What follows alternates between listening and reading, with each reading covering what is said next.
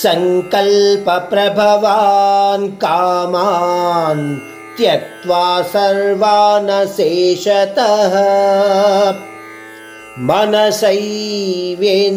मनसैवेन्द्रियग्रामं विनियम्य समं ततः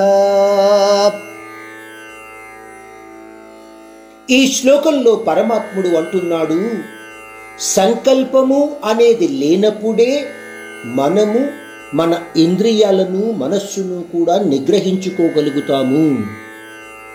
మన మానవ జీవితంలో ఇది అసంభవము అని అనిపిస్తూ ఉంటుంది. ఎందుకంటే మనం సంకల్పం లేకుండా ఏ పనులు చేయడానికి ఒప్పుకోము. దృఢ నిశ్చయం లేకుండా ఏ పనిని చేయడానికి మనము పూనుకోము. కానీ పరమాత్ముడు అంటున్నాడు సంభవమే.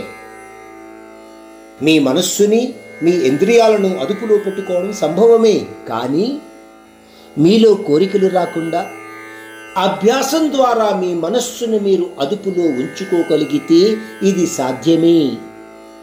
సంకల్పము అంటే ఏమిటి? నాకు ఇది కావాలి అన్న దృఢమైన కోరికతో ఉండటం సాధించాలి అన్న దృఢ నిశ్చయం ఉండటం ఇవి మనస్సుని కుదురుగా ఉండనివ్వకుండా సాధించాలి సాధించాలి అన్న కోరికను బలపరుస్తూ ఉంటాయి. అందువలన మనము కర్మలను ఒకదాని తరువాత ఒకటి చేసుకుపోతూ ఉంటాం శ్రీకృష్ణుని అర్జునుడు అడిగాడు చూడండి ఎవరో తోసుకుపోతున్నట్టుగా మానవుడు ఆ కర్మలు అలా ఎందుకు చేసుకుపోతూ ఉంటాడు?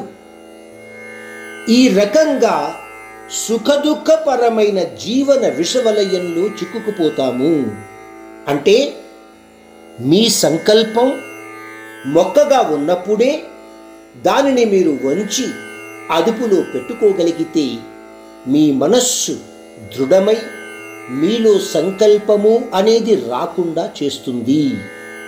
ఆ పరిస్థితి రావాలి అని అనుకుంటే అభ్యాసం ద్వారా మీ మనస్సుని మీరు అదుపులో పెట్టుకోగలిగే శక్తిని పెంచుకోవాలి. అటువంటి శక్తి ద్వారా మీలోని బుద్ధిని జ్ఞానాన్ని పెంచుకొని తద్వారా మనస్సుని అదుపులో పెట్టుకొని మీలోని ఆత్మతత్వాన్ని గ్రహించగలగాలి. ఆత్మతత్వము తెలిసిన వ్యక్తి యొక్క మనస్సులో ఎటువంటి కోరికలు కానీ సంకల్పాలు కానీ రావడానికి అవకాశము ఉండదు. మన నిత్య జీవితంలో ఏం జరుగుతూ ఉంటుంది? మన మనస్సులోకి ఎన్నో కోరికలు వస్తూ ఉంటాయి. అన్ని కోరికలు తీరిపోతే బాగుంటుంది అన్న ఆశ కూడా మన మనసులో ఉంటుంది. లేకపోలేదు. పోతే అన్ని కోరికలను తీర్చుకోవడానికి మీరు సంకల్పించుకుంటే ప్రతి కోరిక మీద మీ లక్ష్యాన్ని నిలకడగా ఉంచలేరు. సత్యమే కదా అది?